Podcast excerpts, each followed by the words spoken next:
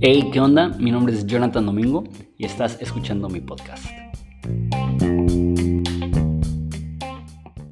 ¿Y qué onda? La cuarta pregunta en esta secuencia de 10 preguntas que estamos contestando de Génesis 1 al 5 es, ¿niega la Biblia la existencia de dinosaurios?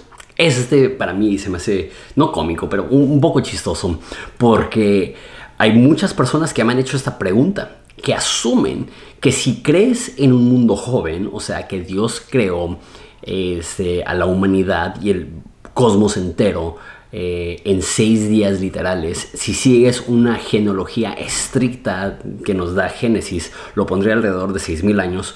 Este, es muy evidente si ves la historia del mundo que las civilizaciones iniciaron alrededor de 10.000 años, entonces quizá lo podrías aplazar hasta 10.000 años si es que las genealogías de Génesis no son completas. Aquellas personas que tienen una postura así fuerte, eh, hay algunos que creen que eh, eso les forza a negar la existencia de dinosaurios porque según científicos los dinosaurios eh, se extinguieron hace 60 millones de años. Entonces hay algunas personas que creen que para creer en un génesis literal tienes que negar la existencia de dinosaurios. Y hay personas que obviamente creen en la existencia de dinosaurios y les es un obstáculo a su fe pensar que creer en dinosaurios de alguna forma debilita su postura acerca de lo que creen en Génesis.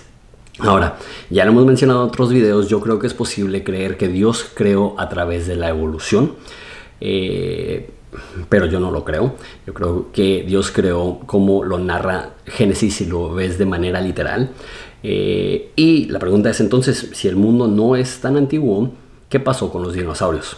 Ahora, una vez más, soy teólogo y no científico. Hay un ministerio de científicos que se llama Respuestas en Génesis, que ellos eh, dan respuestas realmente por científicos cristianos que creen en un mundo joven y pueden dar una perspectiva más científica. Pero a grandes rasgos lo que dicen es que cuando Dios creó el mundo, lo creó con los dinosaurios que vemos hoy en día que la magnitud gigantesca de fósiles que se encuentran alrededor del mundo es por el diluvio, que el diluvio inundó a todo ser vivo e hizo que hubiera mucho movimiento de sedimento y que ese lodo, por verlo así, aplastara a los animales e hiciera que se hicieran fósiles. Entonces por eso existen tantos fósiles de dinosaurios. Y algo que también enseñan es que previo al diluvio había un clima tropical en todo el mundo, que por eso hay fósiles de mamuts en Siberia que tienen plantas tropicales en sus estómagos e intestinos y que después de este, el diluvio es cuando se crean los polos, es cuando se crean eh, una diferencia de clima en diferentes partes del planeta y que los animales más grandes fueron incapaces de adaptarse a eso y sobrevivieron únicamente los animales más pequeños. Estas personas creen que dentro del arca habían dinosaurios, quizá dinosaurios bebés. Una vez más, y esto ya lo he mencionado varias veces, la Biblia no es un libro científico, pero este, eso no significa que no podemos ver la Biblia y aprender un poco de historia. Y en la Biblia vemos dos animales que parecieran ser dinosaurios. Uno es el leviatán y el otro es el behemoth. El leviatán se ve mucho más porque es una figura un poco demoníaca en el Antiguo Testamento y en el Nuevo Testamento llama a Satanás el dragón antiguo que muchos creen que es una referencia al leviatán. Entonces vemos a Satanás como una serpiente en Génesis y vemos varias imágenes, eh, mínimo dos, de Leviatán, en el Antiguo Testamento.